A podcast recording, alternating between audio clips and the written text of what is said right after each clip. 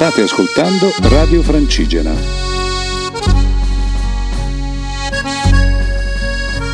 Buongiorno, sono Sonia Cantoni, sono un ambientalista, nel senso che mi viene naturale prendermi cura dell'ambiente. Cerco di farlo nella mia vita di tutti i giorni e ho anche avuto la fortuna di poterlo fare per lavoro tra l'altro come consigliera con delega all'ambiente della Fondazione Caripro dal 2013 al 2019. Ed è proprio grazie alla Fondazione che ho potuto conoscere tre persone meravigliose, Sara, Yuri e Giacomo e la loro bella associazione Val Sentiero. Con loro ho condiviso degli obiettivi importanti conoscere, far conoscere, far vivere il Sentiero Italia, una grandissima infrastruttura verde del nostro paese, voluta e ben tenuta dal CAI, e conoscere, far conoscere, far vivere le terre alte, che sono questi territori lontani dalle città, spesso in montagna, pieni di possibilità, di buoni prodotti, di bei paesaggi, di tante occasioni di nuova economia, ma che purtroppo si stanno spopolando, stanno perdendo persone. E allora il turismo lento, il turismo sostenibile può essere proprio l'occasione per far rivivere questi territori. Io sono anche un amante del teatro, cerco di fare l'attrice grazie alla compagnia teatrale Macromodi di Milano e al regista Alessandro Castellucci due anni fa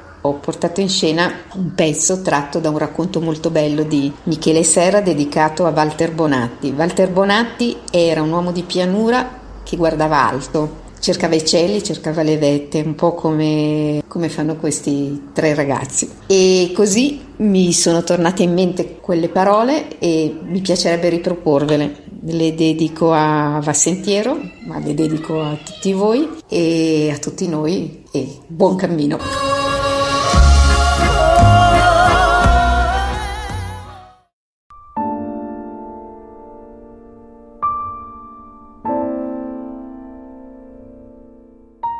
Sono arrivati a 64, Walter.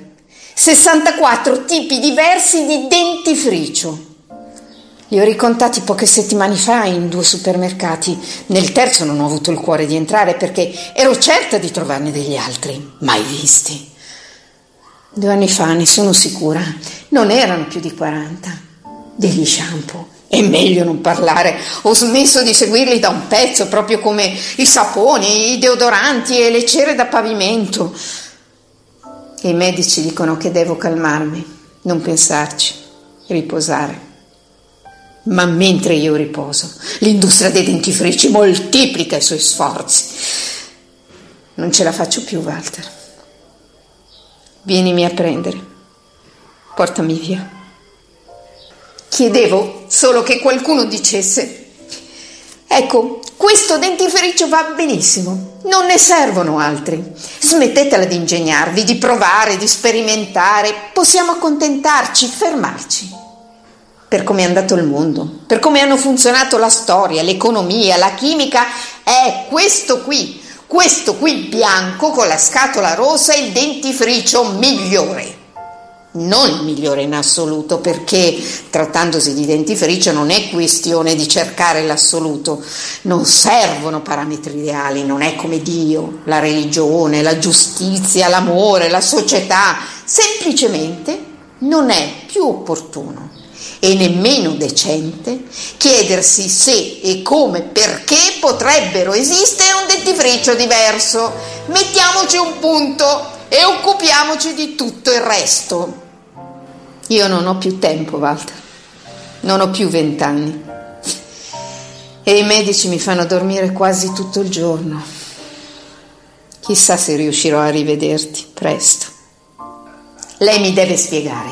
Dicevo al vigilante che mi aveva bloccato le mani e mi faceva anche male. Deve spiegarmi con quale faccia potrò comunicare a mio figlio che in tutta una vita non sono stata capace di sapere quale dentifricio scegliere.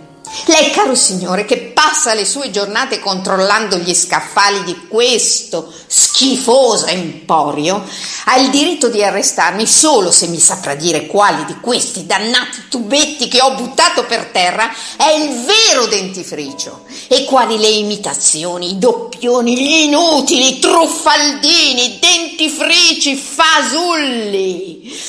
No, non mi dica che dipende dai gusti. Perché i gusti sono una cosa importante, un soldo da spendere in ben altre occasioni, il gusto di scegliere dove abitare, che lavoro fare, con chi fare l'amore voi mi rubate un pezzo dei miei gusti per questi stronzi tubetti e nello scaffale appresso un altro pezzo di gusto del mio gusto. Dovrò dilapidarlo per i tonni in scatola con l'olio, senza olio, gialli, verdi, teneri, tosti, aromatizzati.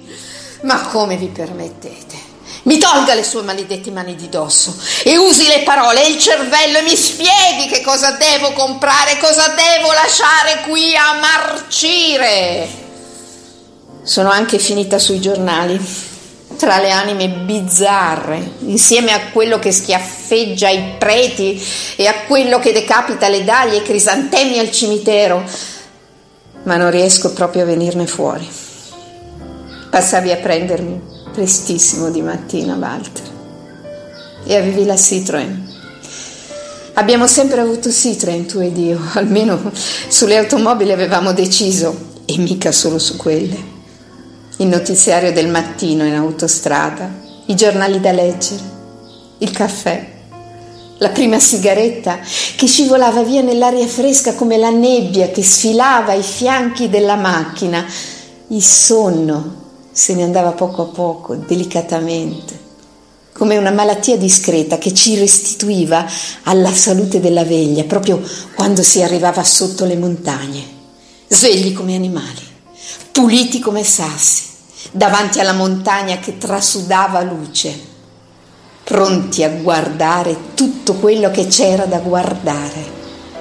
Sei stato tu, Walter, a insegnarmi a guardare e basta camminare per guardare, respirare per guardare, pronunciare le pochissime frasi che servivano per dire le cose da vedere. Guarda Walter, forse viene brutto tempo, guarda come viola quell'ardesia, guarda i pini, guarda laggiù.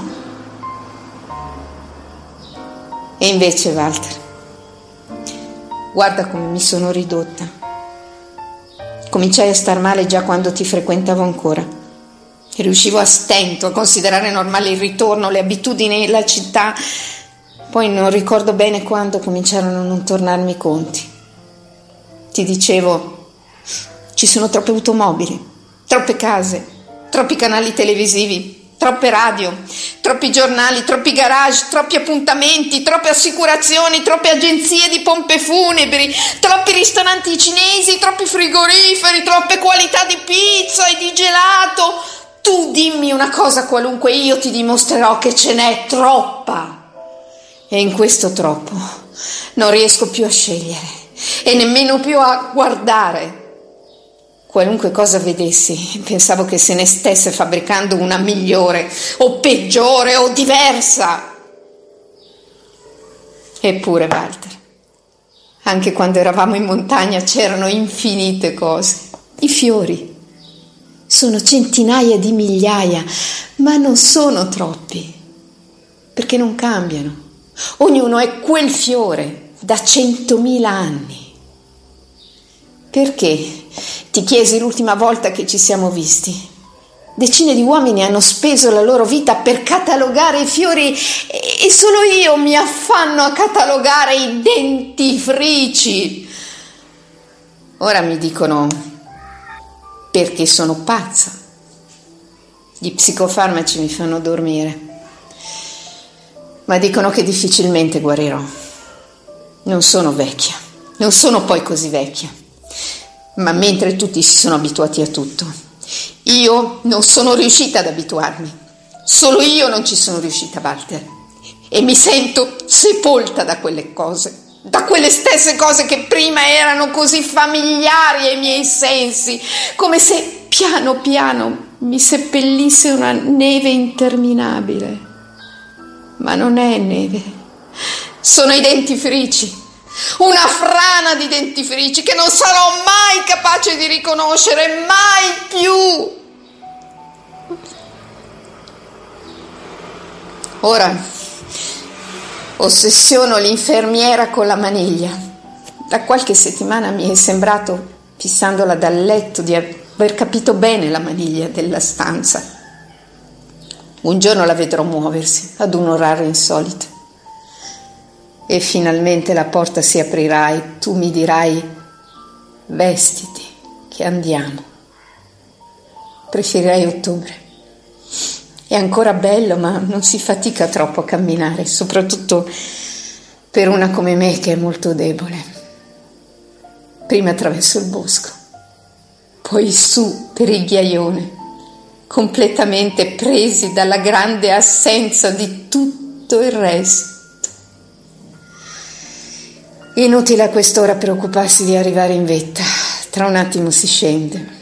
Adesso vorrei soltanto rimanermene tranquilla e guardarmi intorno, tutto intorno a me. Da quella cima laggiù, ancora immerso nel sole e noi due, al riparo di una cresta.